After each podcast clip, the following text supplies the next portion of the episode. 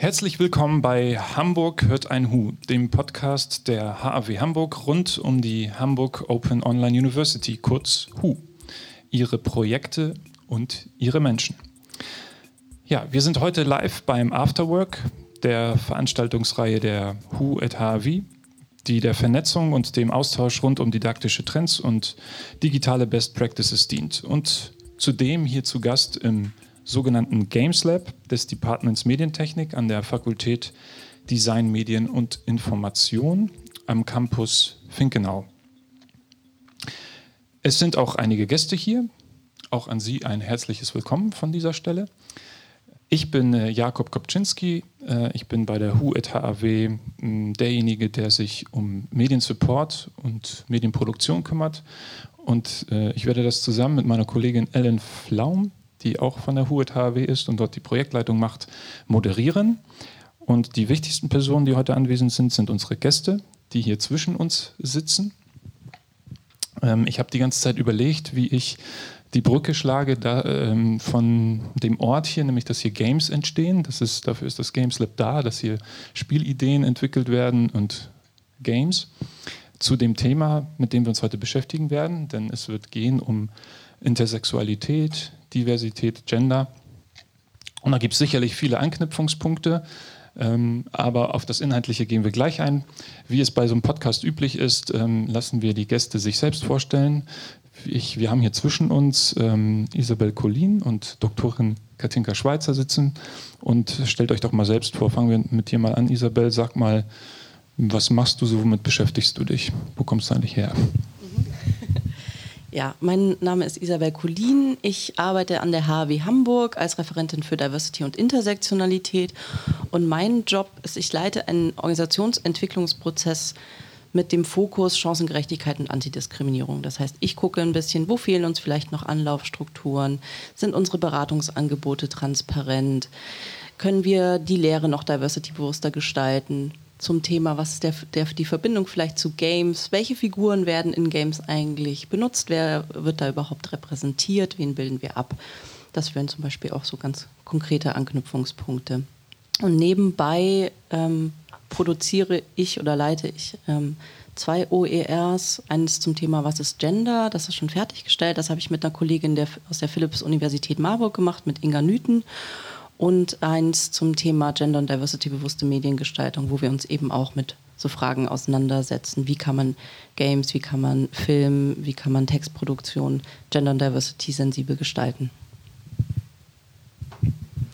Danke. Mein Name ist Katinka Schweizer. Ich bedanke mich erst einmal für die Einladung. Ich habe mich sehr gefreut. Ähm, ich bin Psychologin, einmal in der Sexualwissenschaft hier in Hamburg an der Uniklinik schon seit einigen Jahren tätig und außerdem in eigener Praxis als psychologische Psychotherapeutin in Nordfriesland tätig. Dann hake ich gleich mal ein und mach mal Butter bei die Fische. Du hast auch ein HU-Projekt. Magst du uns mal erzählen, worum es da geht? Was sind die Inhalte? Was stellst du eigentlich dar und warum sollte ich mich damit beschäftigen? Unser HU-Projekt heißt Intersex Kontrovers. Als es die Ausschreibung vor einigen Jahren gab, als die HU startete, habe ich gedacht, das ist super, wenn Hamburg eine offene Open Online Uni startet, muss da unbedingt über das Thema Intersex informiert werden. Ich könnte jetzt fragen, was ist Intersex?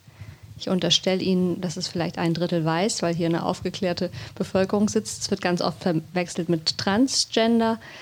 Ähm, Intersex ein Überbegriff oder Oberbegriff, der auch kontrovers diskutiert ist. Damit fängt die, die, fängt die Kontroverse nämlich an, welche Begriffe verwenden wir, wofür. Aber es geht im Prinzip um körpergeschlechtliche Variationen oder Mehrdeutigkeit. Früher sagte man immer, intergeschlechtlich sein Kind, das uneindeutige Geschlechtsmerkmale hat. Ich habe versucht, mir anzugewöhnen, von mehrdeutig zu sprechen, weil das schon eine erste Negation ist. Nicht ein Kind mit uneindeutigen Geschlechtsmerkmalen, ja, was ist es dann, Junge oder Mädchen? Mehrdeutig öffnet einen Raum und verweist vielleicht auch auf den Mehrwert. Und die Absicht hinter dem HU-Projekt war und ist nach wie vor, über Intergeschlechtlichkeit sehr breit aufzuklären und von daher sind auch unsere Zielgruppen recht äh, divers. Wir haben in der Anfangskonzeption eigentlich an Medizinstudierende gedacht, ähm, weil das Projekt am UKE angesiedelt ist und zugleich an, ähm, an Eltern, die ein intergeschlechtliches Kind bekommen.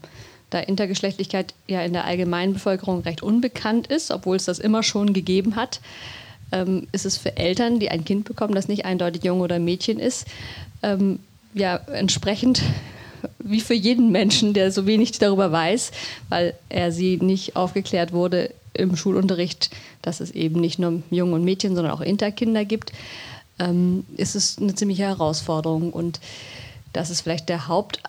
Ähm, vielleicht ist auch ein Wunsch hinter dem Projekt ein bisschen Wiedergutmachung, weil die Medizin intergeschlechtlichen Menschen sehr viel Unrecht angetan hat in den letzten Jahrzehnten.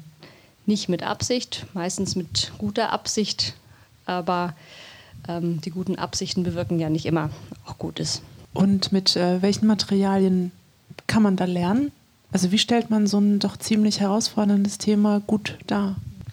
Das haben wir uns am Anfang auch gefragt und deshalb freue ich mich, dass ich im Publikum heute auch Menschen sehe, die uns am Anfang äh, sehr begleitet haben. Ich darf Frau Brettschneider nennen. Sie waren uns wirklich eine große Hilfe am Anfang, weil wir uns getroffen haben und ich als Psychologin, die jetzt medienpädagogisch auch nicht äh, so, so geschult war, habe mir genau diese Fragen gestellt, ja, wie machen wir denn das? Und es war wirklich ein Lernprozess. Ähm, also das fand ich auch ganz prima in der HU, dass es am Anfang ja wirklich ganz viel Unterstützung gab, auch universitätsübergreifend, was ähm, ich ganz toll damals fand. Ähm, und wir haben angefangen, also das Ziel war eigentlich einfach und verständlich, aber anspruchsvoll und nicht die Komplexität reduzierend zu informieren und aufzuklären. Und dem streben wir immer noch nach. Wir haben einige Videos produziert, wir haben Texte eigene verfasst, aber auch gesammelt. Wir haben, wo die Verlage uns das erlaubt haben, von KollegInnen, ähm, mit denen wir schon länger zusammenarbeiten, Arbeiten gebeten, die äh, PDFs von Buchkapiteln, die auch Open Access zugänglich sind, hochzuladen. Das sind natürlich die rechtlichen Aspekte, muss man immer bedenken. Das braucht ja immer ein bisschen Menschen zu fragen und dann abzuwarten. Aber so haben wir eigentlich inzwischen eine ganz schöne Vielfalt an, an Materialien auf dem Blog. Besonders schön finde ich eigentlich die Videos, die wir immer gemacht haben, wenn wir auch analoge Veranstaltungen gemacht haben. Also das ist ähm, auch eine Absicht unseres Blogs oder unseres HU-Projekts, nicht nur äh, in der digitalen Welt uns zu bewegen, sondern immer wieder einen Brückenschlag zwischen analog und ähm, digital herzustellen. Also wir haben zwei wunderbare Symposien ähm, veranstaltet. Eins 2016 ganz zu Beginn in Bargum im schönen Nordfriesland bei dem ähm, Bildhauer Fabian Vogler, der ähm, mit dem ich schon länger eine Kooperation habe, der auch vor einigen Jahren ganz überrascht war, dass es Intergeschlechtlichkeit gibt und war empört als Bildhauer, das an seinen Universitäten, wo er unterrichtet wurde, nicht gehört zu haben. Weil für einen Bildhauer, der sich ja mit dem ähm, kör menschlichen Körper befasst, ist das natürlich toll zu wissen, es gibt nicht nur Mann und Frau, sondern alle Zwischenformen dazwischen. Und da ist eine ganz wunderbare ähm, Brückenkooperation, Brückenschlag zur Kunst entstanden. Und so hatten wir das erste Symposium bei ihm im Atelier. Die Schönheiten des Geschlechts hieß das. Ist inzwischen auch ein Buchprojekt parallel entstanden. Also so stiftet die HU, vervielfältigt sich oder ist dann auch Kooperationspartnerin gewesen. Und das zweite äh, Symposium hat im letzten Jahr stattgefunden, ähm, vor fast genau einem Jahr, am UKE im Erika-Haus, wo wir tatsächlich unseren Blognamen, unseren Projektnamen auch zum Titel gewählt haben, Intersex Kontroversen. Und dort haben wir versucht, einmal verschiedene Vorträge zu den aktuell heißen Themen, die umstritten sind in der medizinischen Umgangsweise mit Intergeschlechtlichkeit aufzugreifen. Und geendet hat äh, die Veranstaltung dann mit einer Podiumsdiskussion mit Eltern und Ärztinnen. Das war sehr aufschlussreich. Leider haben wir davon die Aufzeichnung nicht hochgeladen, weil nicht alle zugestimmt haben. Aber das finde ich, muss man auch respektieren. Und das sind ja auch die kniffligen Punkte, über die wir vielleicht noch sprechen werden. Ähm, aber das finde ich eigentlich sehr reizvoll, dass, und das, äh, weil ja diese Verbindung zwischen, wie ich schon sagte, digital und analog herzustellen. Ich glaube, es braucht auch immer wieder die echte Begegnung. Also ich selber habe immer als Studierende unheimlich gerne in Vorlesungen, in guten Vorlesungen gesessen und ähm, habe einfach gerne auch gehört und ähm, auch erlebt und jemand zu sehen und zu spüren. Es ist ja, Lehre ist ja auch eine Beziehungstat oder Beziehungsarbeit und deshalb finde ich es gut, wenn die eben vielfältig ist. Genau, das Thema Kontrovers und Kunst, das haben wir uns tatsächlich noch rausgesucht, weil wir das ganz spannend finden. Aber wir haben ja noch ein zweites und drittes Projekt hier. Ähm, du hast es schon genannt, was ist Gender und gendergerechte Mediengestaltung? Magst du uns auch noch mal erzählen, was du da eigentlich machst und ähm, was ihr da entwickelt? Oder vielleicht, warum wir das auch so ein bisschen entwickelt vielleicht haben. Was ist Gender, ist so ein bisschen entstanden aus der Problematik, dass der Begriff Gender, also von, wir kennen ja irgendwie aus den Medien sowas wie Genderwahn und Gendern und Gender Mainstreaming dass wir gemerkt haben, okay, das ist unglaublich äh, aufgeladen besetzt und alle haben dazu irgendwie eine Meinung. Also gefühlt jede Person, die irgendwie denkt, sie hat ein Geschlecht, hat auch eine qualifizierte Meinung anscheinend irgendwie zum Thema, was ist Gender. Aber eigentlich wäre es mal total wichtig zu sagen, hallo, was sagen eigentlich die Gender Studies, die sich damit auseinandersetzen eigentlich dazu.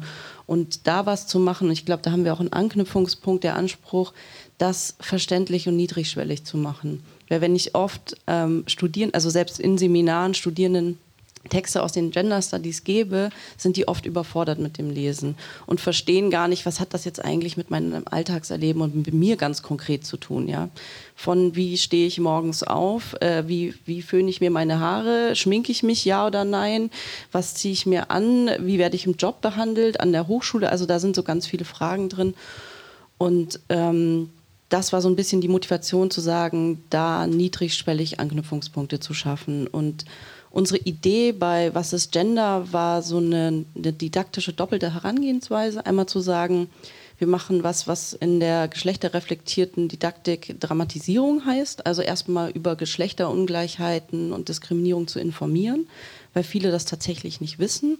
Also genau sowas wie mit, ähm, dass Intersex-Kinder zum Beispiel ganz oft umoperiert wurden oder Sachen, ne, da gibt es ja auch unterschiedliche Meinungen und Haltungen dann wieder dazu. Oder so Sachen wie, wie lange Vergewaltigung eigentlich in der Ehe überhaupt keine Straftat war in Deutschland. So verschiedene Geschichten, wie groß ist eigentlich der Gender Pay Gap. Also so ein paar Sachen, so erstmal so ein Bewusstsein zu schaffen. Und dann zu sagen, okay, und wenn wir jetzt mit Konzepten der Gender Studies auf diese Gesellschaftsordnung gucken, was sehen wir? Wir sehen zum Beispiel, Geschlecht ist nicht einfach, wie es oft präsentiert wird, gegeben, sondern verändert sich, verändert sich über die Jahrhunderte, ist wandelbar, wird hergestellt jeden Tag. Ähm, das nochmal stärker zu betonen, also in Richtung dann auch wieder Entdramatisierung zu gehen. Ja, das ist so ein bisschen das didaktische Konzept, das wir dahinter haben. Und wir gesagt haben, das ist einfach ein, was, was wir nutzen wollen und wo wir auch mit den OERs auch ganz unterschiedlich, also wir haben von Quiz bis irgendwie einem Zeitstrahl bis kleine Videos, also alles Mögliche dabei, so, also sehr abwechslungsreich, auch die Texte alle selber geschrieben. Es war für uns auch ein großer Lernprozess, muss ich sagen, also so Erklärvideos zu produzieren, wenn man eher aus so diesen, der wissenschaftlichen Perspektive kommt. Da habe ich noch äh, so ähm, unsere, unsere Kooperationspartnerin im Ohr, die immer gesagt hat, ihr müsst vom Bild aus denken. Und ich so, was heißt vom Bild aus denken? Keine Ahnung. Ich denke vom Text aus und wie kommt man da zusammen? Ne? Also das war total spannend, auch diesen Brückenschlag zu machen und auch das, ähm, was äh, Katinka vorher schon gesagt hat, diese Komplexität, mit der, die in den Gender Studies auch drin ist und die auch die Realität, also ist einfach komplex. Und das gleichzeitig verständlich abzubilden, ist so eine ganz große Herausforderung, damit es nicht wieder banal wird. Ne? Also, dass Leute nicht denken, ah, jetzt habe ich mal eine so eine OER gemacht und habe ich alles verstanden.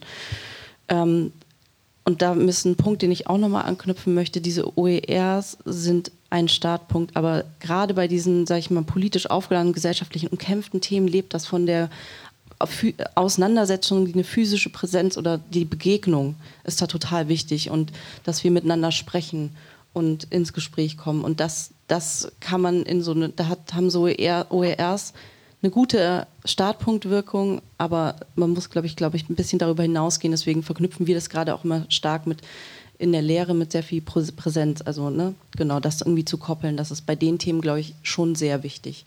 Und bei dem zweiten, das kann ich nur ganz kurz anreißen, das ist gerade die OER, die wir gerade entwickeln, Gender und Diversity bewusste Mediengestaltung. Das ist ein bisschen entstanden aus der Geschichte, dass wir an der Hochschule, aber auch grundsätzliche Erfahrungen gemacht haben, ganz oft wer ist eigentlich auf den Bildern drauf? Sind eigentlich die Studierenden, die wir wirklich da haben, eigentlich abgebildet? Ne? Das sind hauptsächlich irgendwie weiße Studierende bei den technischen Fächern. Sind es irgendwie die männlichen Studierenden? Warum wird wer eigentlich abgebildet? Und unser Ziel ist so ein bisschen zu sagen, da nicht so eine Moralkeule zu machen, sagen, alles muss jetzt so und so sein, sondern Leute zu befähigen, darüber nachzudenken, zu wissen, zum Beispiel Sachen wie, wie gender ich eigentlich, was gibt es da für Möglichkeiten, wie kann ich mich da drin entscheiden auch. Oder wenn ich jetzt einen Film mache, wen rücke ich in Fokus, wer ist im Hintergrund, wer ist aktiv, wer ist passiv, wie wirkt sich das aus, wie ähm, wiederholt das vielleicht auch Rollenklischees oder Stereotype. Also da einfach mal drüber nachzudenken und bewusste Entscheidungen zu treffen. Aber eben nicht, nicht einfach immer zu werten und abzuurteilen, weil das ist ja auch oft bei den Themen so, dass Leute einem unterstellen, man hätte eine Moralkolle dabei. Und das nicht zu tun. Das hat zumindest bei uns funktioniert. Wir denken seitdem eigentlich ständig drüber nach, ob wir unsere Medien, die wir rausgeben, gendergerecht oder diversitätsgerecht gestalten und gucken da immer noch mal drüber mit deinem Auge. Ja, hoffentlich gelingt uns das immer. Ne? Ich wollte noch mal dieses Kontroverse an, an, an den Themen, die ihr, mit denen ihr euch beschäftigt, nochmal aufgreifen. Das vielleicht so kurz mal vertiefen. In dem Projekt-Teaser, den ich äh, auf der, in der Lerneinheit äh, Intersex Kontrovers gefunden habe, äh, heißt es, dass ihr wissenschaftliche Kontroversen beleuchten möchtet. Kannst du dazu was sagen? Was sind, woran liegen ganz genau die Kontroversen? Das war ja der wissenschaftliche Ausgangspunkt oder auch beidseitig wissenschaftlich und praktische, lebenspraktische Ausgangspunkt, das aus meiner Erfahrung in der Intersex-Forschung jetzt seit zwölf Jahren ähm, mir aufgefallen ist, dass es eigentlich wenig Forschung, Veröffentlichungen dazu gibt, was eigentlich umstritten ist. Und was unbekannt ist. Also es ist ja auch in der Wissenschaft äh, nicht so en vogue äh, mitzuteilen, was man nicht weiß. Das heißt ja auch Wissenschaft und nicht Nichtwissenschaft. Aber ich denke, der Umgang mit dem Nichtwissen ist total wichtig. Also auch allein erkenntnistheoretisch müssen wir immer bescheiden bleiben, was unser Wissensvermögen angeht.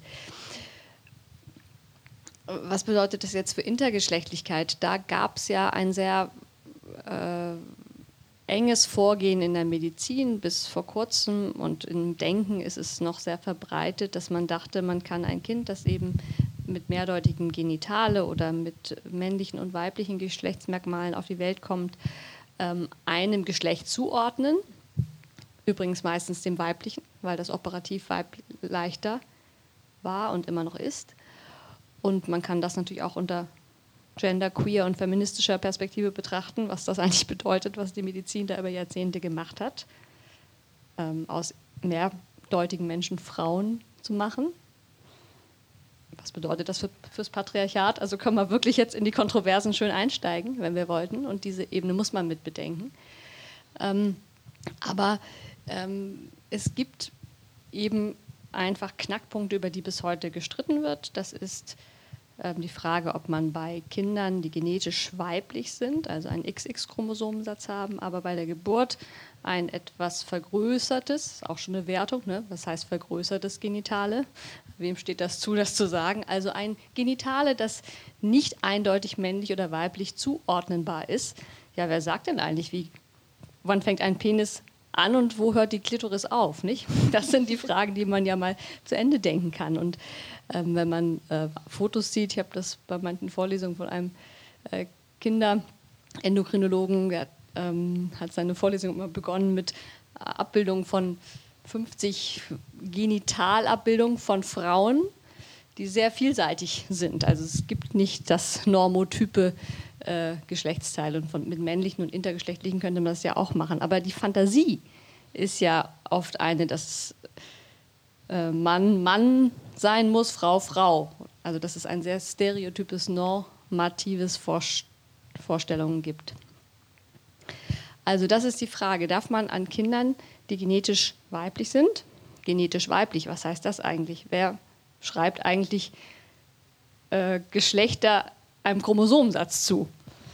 X, wir haben gelernt in der Schule 46 XX Karyotyp weiblich, 46 XY Karyotyp männlich.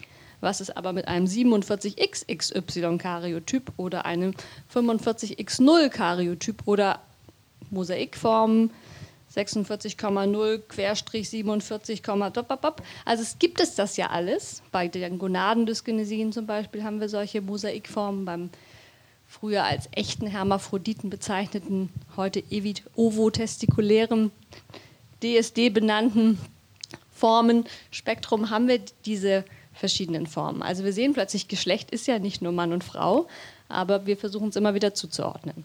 Also zurück zu der einen Kontroverse, darf man bei genetisch weiblichen Kindern, wenn wir jetzt mal die gebräuchliche Sprachform verwenden, das Genitale, das größer als üblicherweise bei anderen Mädchen erscheint, aber funktionsfähig ist, darf man das verkleinern, damit das Kind aussieht wie ein, Zitat, normales Mädchen, weil es ja Schwierigkeiten in Schule, Kindergarten und überall kriegen könnte. Zitat Ende. Das war die Annahme lange Zeit, dass man das kind, dem Kind es nicht zumuten könnte, ein mehrdeutiges Genitale zu haben. Das ist ein großer Streitpunkt, der auch in den Leitlinien, die 2016 verabschiedet wurden in Deutschland, ähm, benannt ist, was ich eigentlich gut finde. Das sind Leitlinien, wo man in der Medizin ja danach strebt, einen Konsensus zu finden, einen Konsens zu finden und Einigkeit herzustellen. Und in diesen Leitlinien sind am Ende zwei Sondervoten abgedruckt von den ähm, Patientinnengruppen, die mitgewirkt haben, der AGS-Initiative. Ähm, AGS steht für Adrenogenitales Syndrom. Das ist so eine Variation das gibt es nicht nur bei Mädchen, auch bei Jungen, aber wo genetisch weibliche Menschen eben eine, ein größeres Genitale bei der Geburt haben. Und da gibt es ein Votum aus der Initiative, dass man weiter ähm, Genitaloperationen vornehmen lassen äh, können dürfte, wenn sie medizinisch indiziert sind. Und das ist eben der zweite, eine zweite Kontroverse, was ist medizinisch indiziert? Welche Notwendigkeit liegt für welche äh, Maßnahme vor. Das gibt es also für die Genitaloperationen im Kindesalter für sogenannte Gonadektomien, also Gonadenentfernungen. Bei genetisch männlichen Kindern, die oft aber bei der Geburt weiblich aussehen, ähm, wo man über Jahrzehnte die Keimdrüsen entfernt hat, was die Selbsthilfe oder die Aktivisten als Kastration zurecht benennen. Aber in der Medizin hatte man Angst, dass es ein Entartungsrisiko gibt und dann hat man die Keimdrüsen, die auch Hormone produziert haben, entfernt, mussten dann aber dem Kind oder dem Jugendlichen Ersatzhormone geben, die dann ein Leben lang eingenommen werden mussten, um diese entnommene Entnahme der hormonproduzierenden Organe zu substituieren. Also wir merken, es ist komplex und spätestens jetzt schalten Sie vielleicht ab, weil Sie so viel XX und XY gehört haben. Aber ähm, das ist genau der Punkt, ähm, ja, ähm, mir haben die Begegnungen mit den Menschen, die eben äh, Erfahrungsexpertinnen sind, ähm, geholfen, diese Komplexität ähm, auszuhalten und wertzuschätzen. Also es sind eben vor allen Dingen die Genitaloperationen und diese Gonadektomien, um die auch heute noch in der Medizin gestritten wird. Und dann gibt es die Frage der psychosozialen Begleitung, die in den letzten Jahrzehnten sehr, sehr gering war. Und was eben besonders schlimm war, ist, dass den Eltern von Kindern mit Intersexformen oder Variationen der körpergeschlechtlichen Merkmale gesagt wurde, am besten sprecht ihr mit nicht so vielen Leuten darüber, damit, ähm, ja, damit es nicht so viel Aufregung gibt. Und so ein Schweigegebot ist, ist nie gut, meines Wissens. Ähm, und das hat eben zu sehr viel Selbststigmatisierung und Isolierung und Geheimhaltung geführt und, und eben auch zu psychischen äh, Langzeitfolgen. Das sind ja Kontroversen, die auch teilweise sehr spezifisch sind, natürlich auch die wichtig, gar keine Frage. Jetzt sind äh, bei deinen Themen, ähm, Isabel, äh, so Kontroversen, die ja, ich sag mal, von Massen geführt werden, fast schon. Ne? Ähm, also von vielen Menschen und äh, ja auf verschiedenen Ebenen auch. Ich habe ähm, letztens so einen Artikel gelesen, weil der Rat für deutsche Rechtschreibung ja getagt hat, irgendwie vor ein paar Tagen und sich unter anderem darüber unterhalten hat oder darüber beraten hat, welche Genderform denn nun ähm, empfehlenswert ist. Und wie ich gehört habe, ähm, haben sie sich nicht einigen können. Ähm, Wie begegnest du diesen Diskussionen? Begegnet ihr denen in euren OER? In was ist Gender? Habt ihr, ähm, du hast schon gesagt, ihr wollt nicht mit der Keule beigehen, aber wie, wie geht ihr damit um? Mit, mit der, ja, sage ich mal, kontrovers geführten Diskussion darüber? Ich will ganz kurz nochmal bei dem einen Punkt ansetzen, Jakob, den du gerade zuerst genannt hast. Und zwar würde ich gar nicht sagen, dass ähm, der Diskurs um Intersex da so spezifisch ist, weil wenn man daran denkt, dass die AfD und Teile auch der CSU ähm, sowas wie Aufklärungsarbeit zum Thema Trans, äh, zum Thema Intersex in Schulen oder in Kindergärten verhindern wollen, mhm. dann sind wir ganz schnell bei Mainstream-Diskussionen, wo man einfach merkt, wie wichtig es ist, Aufklärungsarbeit zu leisten. Also das nur einfach mal so ein bisschen am Rande, das ist für mich kein Seitenstrang-Diskussion, sondern da geht es um zentrale gesellschaftliche Vorstellungen von Geschlecht, die über sowas ausgetragen werden. Ähm, das zweite zum Thema, da geht es ja um geschlechtergerechte Sprache. Ich würde immer sagen, also oft, und das, das ist ein politisch total umstrittenes Thema, ähm, wo ich auch wieder im Sinne auch dem von, von unserer OER Gender und Diversity bewusste Mediengestaltung die die Haltung vertrete, Leute müssen darin mündig werden. Also erstmal verstehen, welche Funktion hat eigentlich geschlechtergerechte Sprache. Und da gibt es im Wesentlichen eigentlich zwei. Einmal Sichtbarkeit herstellen, also Sichtbarkeit für Geschlechtervielfalt. Ja? Ähm, und aber auch gleichzeitig Neutralisierung, also im Sinn von, wir machen oft Geschlecht so zentral in unserer Gesellschaft, wo es gar nicht so zentral sein müsste. Ja, also zum Beispiel bei Stellenausschreibungen muss man immer sagen Leiter oder kann man eigentlich auch sagen Leitung, weil es geht um die Tätigkeit viel mehr als um das Geschlecht, das dahinter steht. Also das sind einfach so kleine Dinge, wo man sich überleg überlegen muss und das einfach bewusst, warum benenne ich was wie. Es ist ja nicht beliebig, wie wir Sprache einsetzen, weil, und das wissen wir ja auch, und ähm, dass einfach Sprache Realität einerseits wieder bildet, ja, in dem, was wir sprachlich vermitteln. Also beschreiben wir auch wieder, wie wir Gesellschaft denken. Und ähm, gleichzeitig bildet unsere Gesellschaft auch wieder die Sprache oder beeinflusst die Sprache. Deswegen würde ich sagen, ich, ich hätte es begrüßt, wenn es zumindest eine Empfehlung des Rates gegeben hätte oder die ein bisschen mutiger gewesen wären, ohne vielleicht jetzt Leuten zu sagen, ihr müsst so und so, genau so und so gendern. Ja? Ähm, sondern eher zu sagen, macht euch auf den Weg, denkt kritisch darüber nach und warum benennt ihr wen wo. Weil ich finde es zum Beispiel auch immer noch okay, wenn man sagt, es müssen mehr Frauen in die MINT-Fächer, da kann man auch mal den Begriff Frauen benutzen. Ja? Also es ist immer so, was will ich eigentlich sagen? Also welches Ungleichheitsverhältnis fokussiere ich gerade? Ähm, sonst würde ich auch gern, gender ich so ein bisschen ähnlich, äh, wie Katinka das im Sprechen auch schon gemacht hat, mit so einem kleinen, mit so einer kleinen Pause, wenn ich das bei dir richtig gehört habe. Also, dass man zum Beispiel WissenschaftlerInnen sagt. Und oft benutze ich einfach auch meine neutrale Form, sag Mitarbeitende, Studierende, wenn es einfach auch nicht so wichtig ist, dass wir jetzt wirklich eine Sichtbarkeit herstellen. Und ähm, genau das wäre so ein bisschen meine Antwort. Also so ein, sich bewusst machen, mündig werden da drin und einfach auch das ein bisschen entdramatisieren. Ich bin es auch ein bisschen leid, dass die AfD und sonst wer das immer irgendwie fünfmal nochmal wieder rauskramt und das ist dann das Einzige. Und man denkt so, ja, also ihr habt auch nichts Besseres zu tun, offensichtlich. So, wir kümmern uns um ganz, ganz viele Sachen. Das ist ein Punkt davon, wenn wir von Geschlechterungleichheiten reden. Genau, das Kontroverse finde ich total spannend, was mich dann aber auch umtreibt, so als diejenige, die auch mal Medien umsetzt. Was macht das dann eigentlich so mit der künstlerischen Perspektive? Ähm, wie setze ich diese Ideen, die ihr habt, oder ich will es gar nicht Vorgaben, weil Vorgaben hört sich schon wieder so nach Keule an, aber die Vorstellung, die ihr habt, wie man ähm, Medien, äh, gendergerecht oder diversitätsgerecht Medien gestaltet, was macht es künstlerisch oder gestalterisch mit den Materialien, die ihr produziert und wie reagieren die Menschen, die das nutzen sollen, darauf? Habe ich die Frage richtig verstanden? Also sozusagen, was bedeutet das für uns, wenn wir das produzieren oder was bedeutet das für diejenigen, die Medien schaffen, denen wir quasi eine Art Checklisten-Anleitung geben? Ich glaube, für die Leute, die Medien produzieren, davon kann man nur profitieren. Davon, also dadurch, dass ich gucke, wie vielfältig ist das Leben eigentlich, ja, und mal jenseits von immer so bestimmten Stereotypen und Kategorien denken, das kann doch nur bereichernd sein. Also so, genau. Und mir das ein bisschen nachzudenken darüber, das dauert vielleicht an der einen oder anderen Stelle mal eine Minute länger, ja. Aber ich würde sagen, da kommt das ganz viel kreatives Potenzial drin. Weil ich kann nicht die hundertste Werbung sehen, wo irgendwie für was auch immer irgendein Auto äh, eine nackte Frau irgendwie noch mit dabei sein muss. Warum? Was hat das mit dem Produkt zu tun? Ist das wirklich sinnvoll? Kriegen wir nichts Besseres hin? Werden die Leute dafür wirklich so gut bezahlt?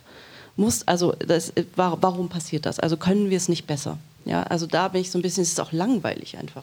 Deswegen, da ist ganz viel Potenzial drin. Für uns als Produzierende, natürlich, wir überlegen uns ganz stark, was wir wie formulieren, was wir natürlich auch selber wie abbilden in unseren Erklärfilmen.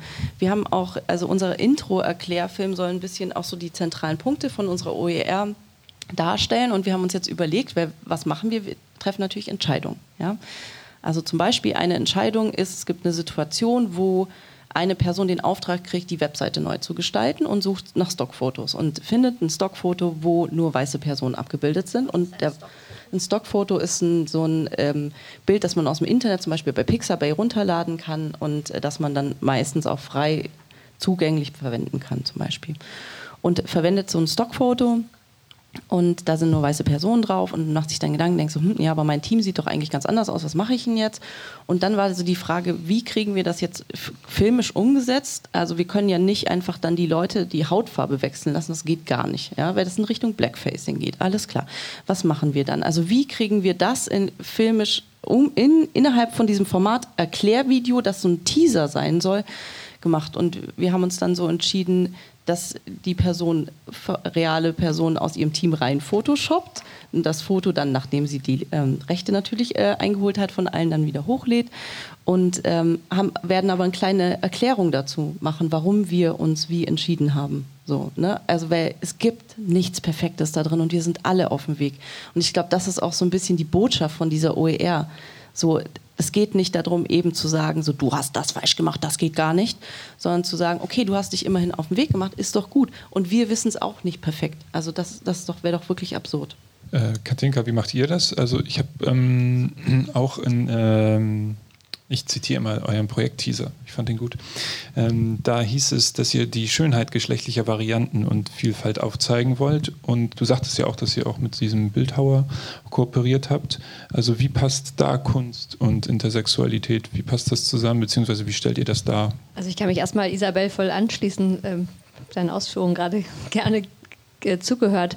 Ähm, und ich ähm, denke auch, das erste ist ja wirklich die Kunst, sprachlich sensibel und äh, vorsichtig und angemessen zu sein. Und wir haben heute gerade wieder einen aktuellen ähm, Blogbeiträgen gefeilt, Frau Köster und ich, ähm, wo wir wirklich nochmal überlegt haben, wie oder immer wieder neu überlegen, also dieses auf den Weg machen.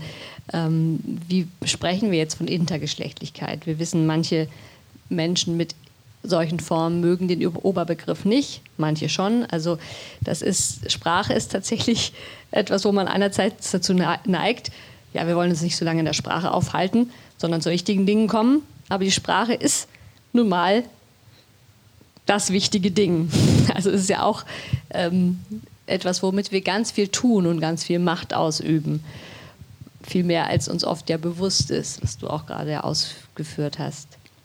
Deshalb ist das Formulieren, gerade die Blogbeiträge habe ich eingangs noch nicht erwähnt, das ist auch ein Ziel unseres Blogs, also aktuell jetzt auf dem Laufenden zu halten, was gerade im Bundesrat und Bundestag diskutiert wird, nämlich unter anderem der Gesetzesentwurf zum, zur Einführung eines dritten positiven Geschlechtseintrages. Ähm, und das eben knapp, aber verständlich ähm, wiederzugeben ähm, und nicht nur zu machen, was andere Medien auch machen. Das andere mit dem, ja, es ist schön nochmal auf unseren Teaser äh, hingewiesen zu werden, ähm, ist so eine Zielvorgabe, die wir uns selber gesetzt haben. Ähm, tatsächlich ist damit verbunden der Wunsch nach einem Blickwechsel, gerade in der Medizin und Psychologie. Von einem lange eben pathologisierenden Blick auf körpergeschlechtliche Vielfalt zu einem Blick, der darin eine Schönheit erkennt. Deshalb haben wir tatsächlich von Schönheiten gesprochen da an dem Teaser und das findet sich jetzt auch in dem Buchprojekt, das ja dieses Jahr realisiert werden konnten, wieder. Das heißt, ähm, es ist bei Campus erschienen gerade die Schönheiten des Geschlechts, Intersex im Dialog. Und ähm, das, also Schönheit im Sinne von ähm, etwas, was wir würdigen wollen und was eben wirklich über Jahrzehnte unsichtbar gemacht wurde und korrigiert werden wollte. Und das ist ja eine Erfahrung, die, ähm, die nicht gut ist für einen Menschen zu erfahren, ein kleines Kind schon, so wie ich bin, bin ich nicht in Ordnung, ich muss korrigiert werden. Eigentlich nur, weil, weil es so eine Gesellschaftsfantasie gibt, man muss eindeutig männlich oder weiblich äußerlich sein.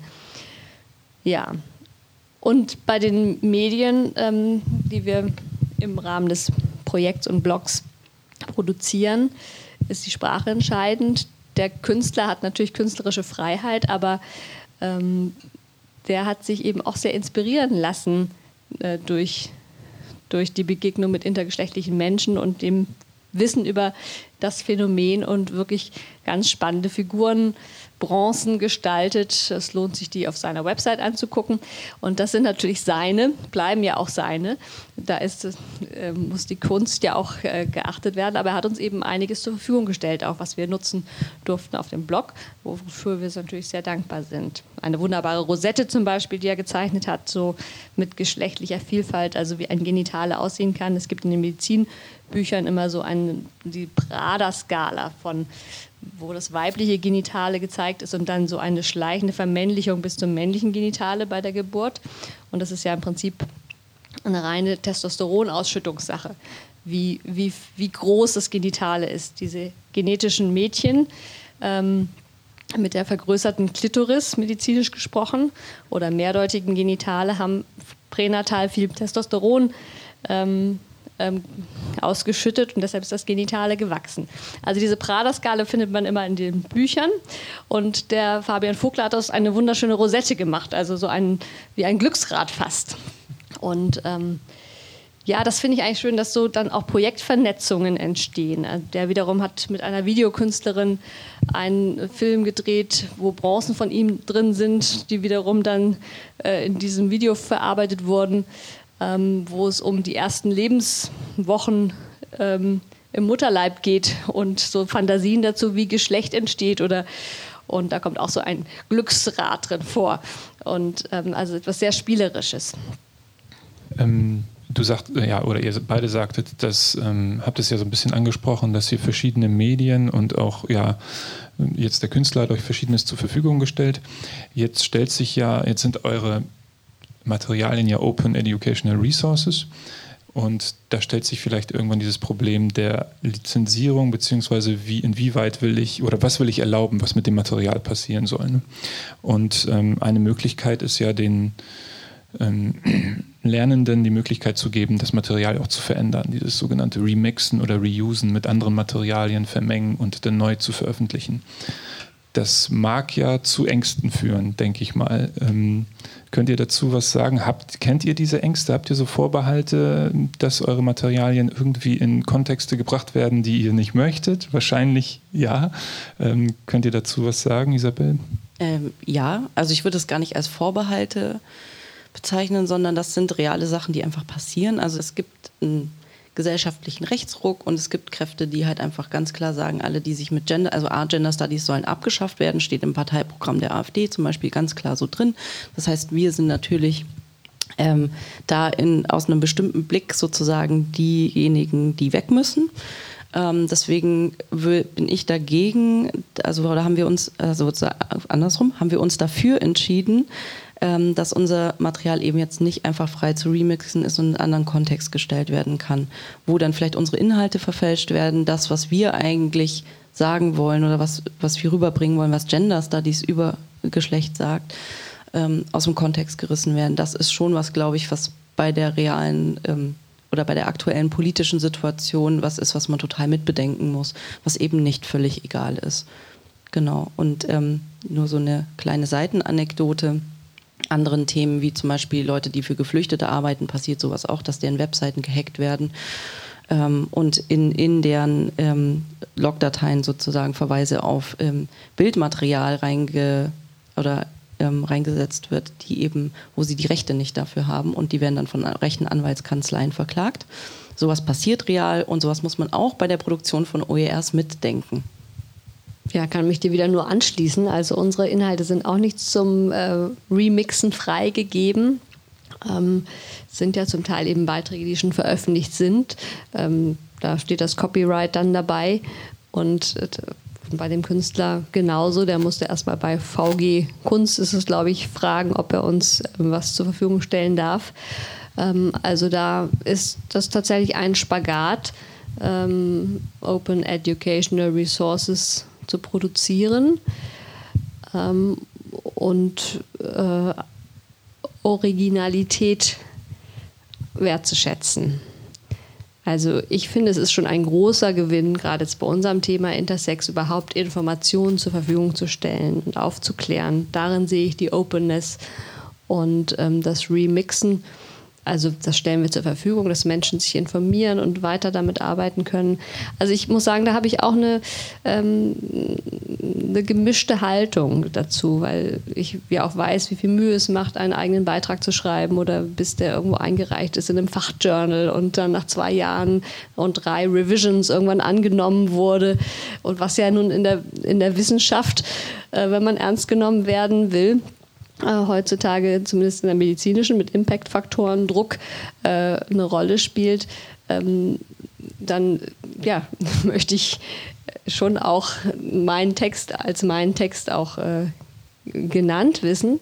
Aber es gibt eben auch den Bereich, wo es darum geht, wirklich ja, zu informieren, aufzuklären, sich auszutauschen. Und da bin ich auch bereit, auch selber weiterzulernen und meinen Horizont zu erweitern und vielleicht da offener zu werden. Vielleicht darf ich da noch ganz kurz äh, ergänzen, wer das jetzt genau, also so, ich finde es schon immer wichtig zu betonen, also das, äh, was Katinka auch schon gesagt hat, also grundsätzlich diese Offenheit, das ist was, was ich auch total begrüße. Ne? Also man sagen muss, natürlich oder auch Wissen einfach zugänglich zu machen, auch akademisches Wissen für Leute, die nicht studieren, ja. Und zwar so, dass sie es auch verstehen. Das ist total wichtig. Also deswegen finde ich diese ganze Idee von Open Educational Resource und auch von der HU total gut und total fruchtbar. Andererseits, genau, muss man halt so ein bisschen bei so sensiblen Themen genau hingucken. Und was ich noch anfügen wollen würde, was ich glaube, was ein wichtiger Schritt wäre bei diesen ganzen Hu-Fragen, das Thema, kommen wir wirklich an die Leute? Also sind wir schon so weit, dass wir wirklich, und wie können wir das evaluieren? Wie kommen wir dahin, das zu wissen, ob Leute das rezipieren? Wie können wir Leute mündig machen, selbstständig zu lernen in diesen Umfeldern. Wir wissen auch, dass das soziale Herkunft auch und ein bestimmtes Bildungsverhalten und eine bestimmte Bildungshaltung beeinflusst und dieses selbstständige Lernen, das wir voraussetzen, auch bei so OERs, auch gelernt werden muss. Und bringt, wird das in den Schulen beigebracht. Also wir müssen da noch einen viel weiteren Brückenschlag machen, das Bildungssystem auch ganz anders denken, damit das, was wir da gerade produzieren, wirklich auch gut rezipiert werden kann. Jetzt hast du ein ganz anderes Thema nochmal aufgeworfen, aber ich möchte trotzdem nochmal zurückkommen auf diese ähm, doch von euch ein bisschen strengere gewählte Lizenzierung. Es tut mir ganz doll leid. Ähm, was mich daran einfach interessiert, ist, ähm, ihr könnt ja nicht verhindern mit einer strengen Lizenz, dass Leute eure Inhalte zweckentfremden und nutzen. Ihr könnt es zwar damit verbieten, aber es ist ja trotzdem online und äh, wer jetzt Böses im Sinn hat, kann damit ja trotzdem machen, was sie oder er möchte. Das heißt, mich würde tatsächlich noch mal ein bisschen detaillierter interessieren, ähm, warum ihr euch wirklich für diese strenge Lizenz ähm, entschieden habt. Weil die, die, Beispiele, die du von beschrieben hast, also dass äh, Log-Files verändert werden von Bildern, das ist ja eindeutig rechtswidrig. Da hätte auch eine strengere Lizenz nicht geholfen. Klar, natürlich. Also, ne, und dann ist auch die Frage, kann man das, wer hat überhaupt die Mittel, um überhaupt jemand rechtlich dann zu verfolgen und so, aber genau. Und trotzdem würde ich schon sagen, Teile davon zu nehmen und dann ein anderes Video zu produzieren, wo man sich so ein bisschen dann Kontext losgelöst lustig macht über das, was wir produzieren und nicht mehr sozusagen, wenn, wenn jetzt Leute den ganzen, also eines unserer Erklärvideos nehmen und dann einen bescheuerten Kommentar drunter schreiben ja, also irgendwo anders nochmal verwenden und wir kriegen es nicht mit. Das kann ja passieren und einen bescheuerten Kommentar drunter schreiben, dann steht trotzdem dieses Video an sich ja als Gesamtprodukt und hat diese Gesamtaussage, die wir eigentlich treffen wollen. So. Und es sind nicht Teile davon genommen und in den verfälschten Kontext gestellt, was bei Gender Studies total oft passiert, ja. Dass behauptet wird, das Butler hat dies, das, das gesagt, stimmt überhaupt nicht, ja. Und das ist schon wichtig, einfach zu sagen, also dies, dass dieser Punkt, den wir da machen, dass der klar wird und dass dann nicht Teile davon oder aus irgendeiner Präsentation einfach dann irgendwas rausgerissen wird und gesagt wird, die behaupten das und das und in der nächsten Folie ist aber eigentlich der Zusammenhang erklärt oder so. Ne? Also das finde ich schon, sind so ganz wichtige Punkte, weil das ist so eine Strategie, mit der oft operiert wird von einer Seite, die das in Frage stellen will, wissenschaftlich diskreditieren. Ja? Also Harald Martenstein schreibt in der Zeit was wie Gender Studies sind Voodoo. Ja? Also das, in so einem Kontext operieren wir da auch. Und das ist jemand, der total angesehen ist, ja, als Kommentator, als, als schreibende Person so. Genau. Also das muss man auch sehen. Und deswegen finde ich das wichtig und war das für uns auch so eine Entscheidung, das erstmal so zu machen. Und es, es war auch unsere erste OER. Wir lernen ja auch noch. Ja? Und da müssen wir mal gucken bei der zweiten, wie wir es dann machen. Also, ne, das ist, sind ja auch so, wir machen uns ja da total auf den Weg. Das war für mich, also was kann ich ja auch schon gesagt, haben, totales Neuland. Und das auch rechtlich dann so Entscheidungen zu treffen und wirklich so, und ich kann es nicht besser begründen als das war unsere Entscheidungsgrundlage. Und who knows, bei der fünften, die wir vielleicht dann irgendwann mal machen, ich hoffe, ich werde es weitermachen, ähm, sieht es vielleicht schon ein bisschen anders aus, haben wir vielleicht noch andere Tricks. Also ich denke auch, nur weil, weil man ähm, das Unerlaubte tun kann, heißt ja nicht, dass man vielleicht doch auch versucht, eine positive Norm äh, zu pflegen. Und das, das, beschäftigt uns ja eher alle, wie man im Internet irgendwie auch, auch respektvoll miteinander umgehen kann. Und die Werkzeuge sind da. Und wie mit allen Werkzeugen, die kann man zu friedlichen und nicht friedlichen ähm, Zwecken einsetzen. Aber ich finde, dass man muss ja nicht gleich, gleich sich gleich aufgeben oder gleich seine Prinzipien ähm, in Frage stellen. Mit einem Blick auf die Uhr ähm, wollte ich nochmal so eine mehr oder weniger abschließende Frage stellen. Ihr habt das äh, ja so ein bisschen erwähnt, dass ähm, dass ihr euch auch so einiges erhofft, aber vielleicht nochmal so ein bisschen konkreter, was kann OER, was können eure, was kann OER vielleicht insgesamt? Offene Lernressourcen und vielleicht ganz konkret eure. Ähm, was können die erreichen, beziehungsweise welche Hoffnungen habt ihr, ähm, was das so bringen könnte oder kann? Also welche Hoffnungen, ich glaube, es gibt so grundlegende Hoffnungen, die mit so OER verbunden sind.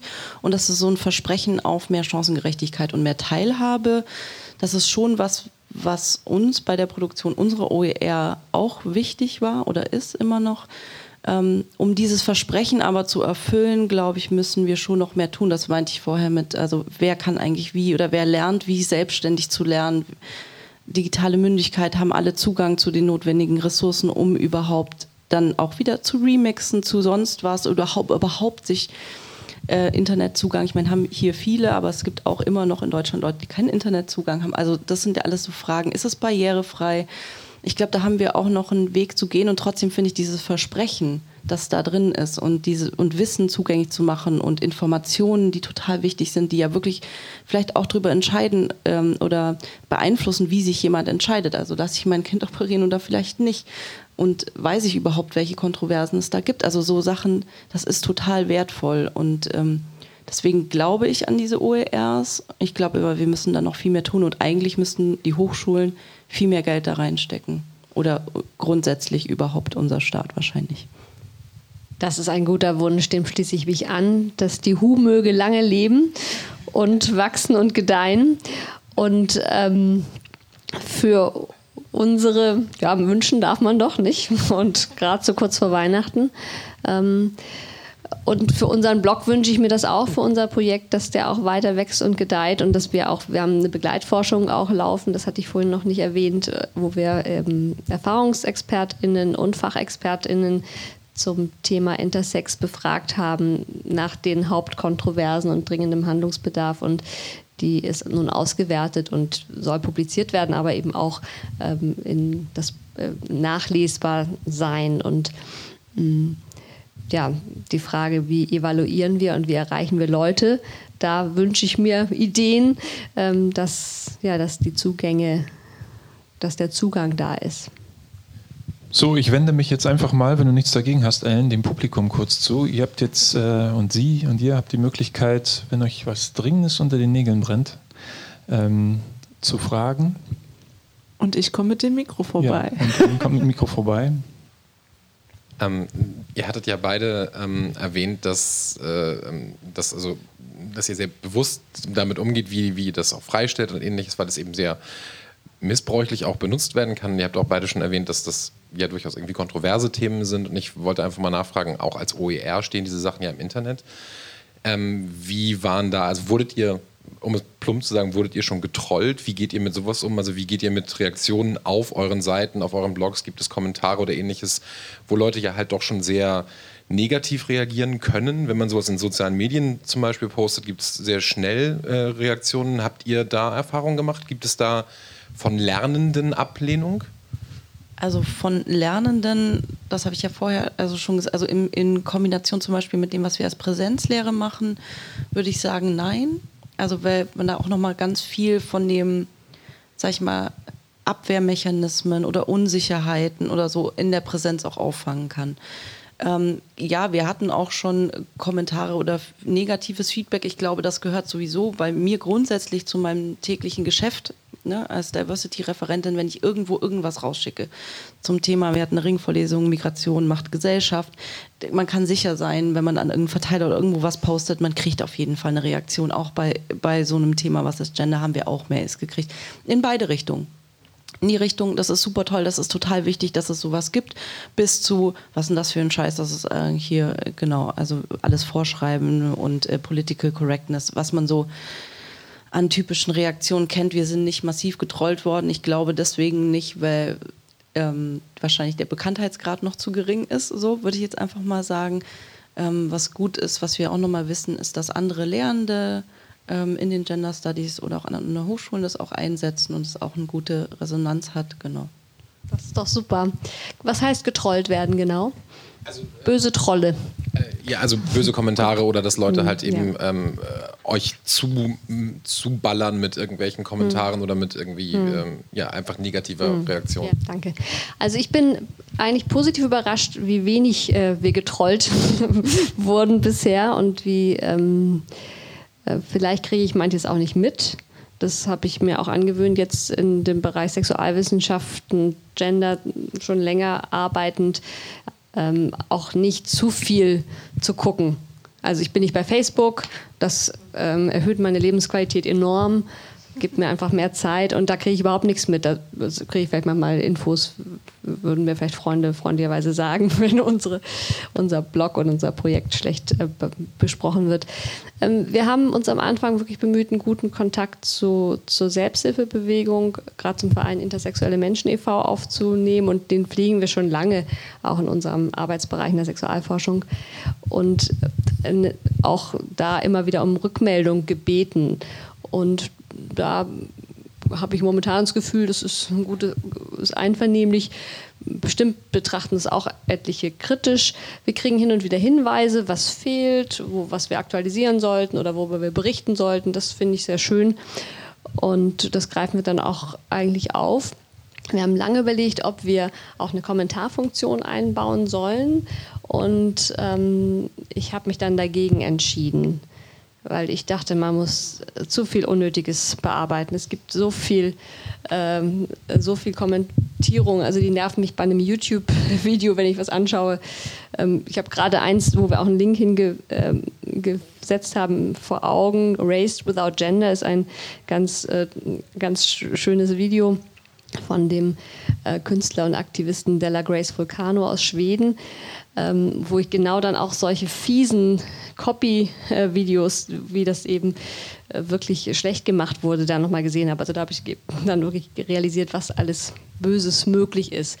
Also wir haben uns entschieden, keine Kommentarfunktion zu machen. Man kann uns per E-Mail kontaktieren und ähm, Wünsche äußern, Rückmeldungen geben und das ist eine bewährte Kommunikationsform. Sind weitere Fragen? Hat überhaupt mal zur Debatte gestanden, das als OER zu veröffentlichen? Also war das ein Kriterium von, äh, zu sagen, okay, ich traue mich das in Anführungsstrichen mit meinem Thema oder war es von vornherein klar, ist kein Problem? Ich, also diese OER-Ausschreibung kam und klar haben wir überlegt, ja, macht das irgendwie Sinn? Und wir wussten auch, dass wir eventuell diverseste Reaktionen kriegen. Aber uns war das Anliegen einfach wichtiger, was Niedrigschwelliges zum Thema Gender Studies und zum Thema Gender überhaupt zu machen. Dass diese, dieses Anliegen dahinter und diese Motivation war viel größer als ähm, sozusagen die negative Seite, was könnte irgendwie passieren. Und dieses Format OER ist einfach total spannend. Und man hat so große Freiheiten, das zu gestalten. Das ist einfach wunderbar. Ich wollte nochmal, ich glaube, ich habe Ihre Frage gar nicht äh, richtig verstanden. Ob es die Frage gab, ähm, das als OER gar nicht zu veröffentlichen? Also welche Form der Veröffentlichung meinen Sie jetzt? Also das zu machen oder nicht zu machen? Ich meinte es in dem Sinne, ob, ob es mal eine Überlegung war, das eben auch nicht als OER zu veröffentlichen. Also Isabel hat genau in dem Sinne geantwortet, wie ich sie meinte. Also ähm, vielleicht gab es auch mal den Gedanken, das Thema ist möglicherweise zu heikel, um es äh, als OER zu veröffentlichen. Also war das mal eine Überlegung.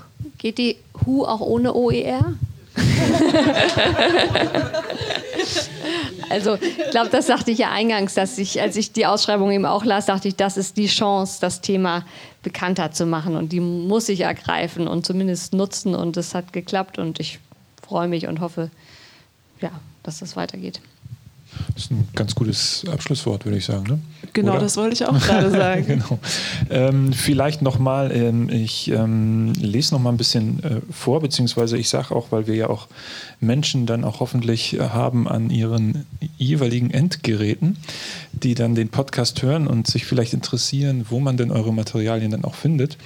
Ähm, ähm, die findet man unter www.hu, also wie H-O-O-U.de, also www.hu.de und dort nach den Lernbereichen Intersex-Kontrovers, richtig, ähm, suchen. Und was ist Gender? Und demnächst auch zukünftig, es ist noch nicht online, Geschlechter- und Diversity-bewusste Mediengestaltung. Richtig? Unter so einem Namen würde man auf jeden Fall dann äh, oder wird man auf hu.de schon die richtigen äh, Lerninhalte finden. Ja, dann bleibt mir noch zu sagen, dass äh, wir auch als äh, HUET HAW, die wir diese Veranstaltung und den Podcast ja auch produzieren, äh, machen, auch offen sind für Feedback, Anregungen und Kommentare. Ähm, zum Beispiel unser, unter unserem Podcast-Hashtag, der heißt, äh, ist relativ lang, Hamburg hört ein Hu, mit OER natürlich geschrieben. Ähm, der kurze, die kurze Hashtag-Variante ist einfach Hu, H-O-O-U. Ähm, man kann uns auch ähm, per Mail erreichen. Das ist dann die Mailadresse team-hu.haw-hamburg.de und man kann twittern unter unserem Channel, der ist hu-haw. Ja, dann bleibt mir nur noch übrig, mich zu bedanken. Äh, zuallererst bei unseren beiden Gästen. Vielen Dank, dass ihr kommen konntet. Das ist toll. Ähm, beim Publikum, das hier so zahlreich erschienen ist. Vielen Dank, dass äh, Sie und ihr alle da wart. Und natürlich bei unserer Zuhörerschaft an den Endgeräten.